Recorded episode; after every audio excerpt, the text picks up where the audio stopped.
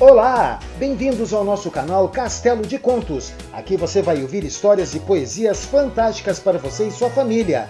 E se você gosta de histórias e poesia, então já se inscreva em nosso canal. Agora, vamos para a história! E a história de hoje é Belinda a Bailarina. O texto é de Amy Yang. O livro foi publicado pela editora Ática em 2005.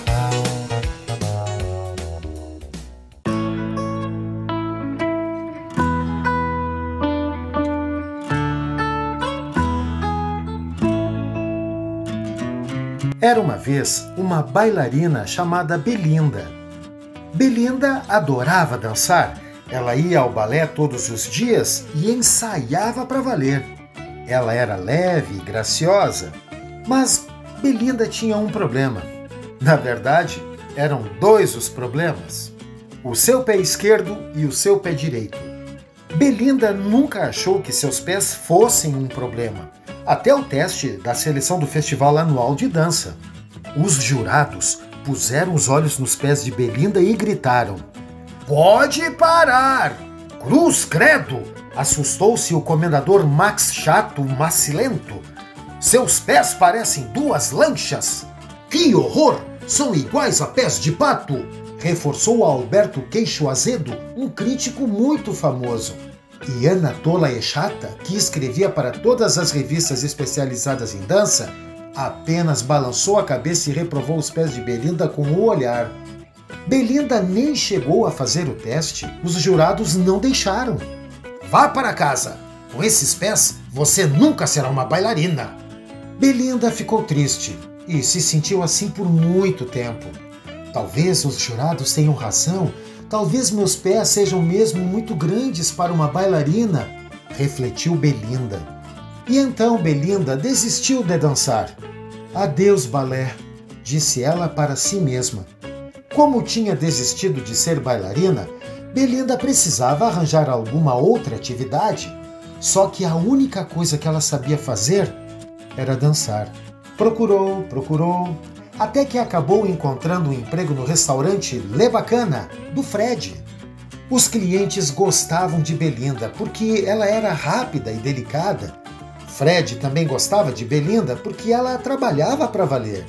Belinda também gostava do Fred e dos clientes, mas sentia falta do balé.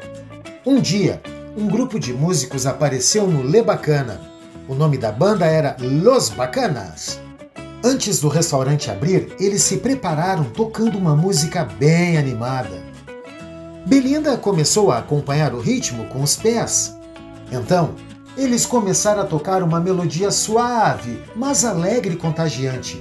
E quando se deu conta, Belinda estava dançando. Os músicos tocavam todos os dias e Belinda sempre dançava ao som da música deles antes dos clientes chegarem. Até que um dia Fred perguntou a Belinda se ela não gostaria de fazer uma apresentação no restaurante. É claro que sim, disse Belinda sorrindo. Os clientes ficaram encantados. Eles gostaram tanto que contaram para os amigos que foram ao Le Bacana no dia seguinte. E os amigos deles gostaram tanto que também contaram aos seus amigos. E assim, o Le Bacana ficava lotado todos os dias por causa de Belinda.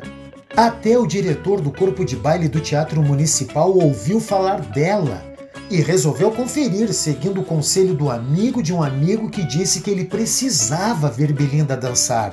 Ele ficou impressionado, ele ficou comovido, ele ficou emocionado. Você tem que se apresentar no Teatro Municipal, implorou o diretor. Por favor, diga que aceita. Belinda sorriu e disse: Oh, mas claro que sim! E os clientes aplaudiram. E assim, Belinda se apresentou no Teatro Municipal ao som da música de Los Bacanas. Como era maravilhoso dançar! Magnífico! Deliraram os jurados. Descobrimos uma andorinha, uma pomba, uma gazela! Eles nem notaram o tamanho dos pés dela. Estavam muito entretidos em vê-la dançar. Belinda estava feliz. Ela agora podia dançar, dançar e dançar. Quanto aos jurados, Belinda não deu a menor bola.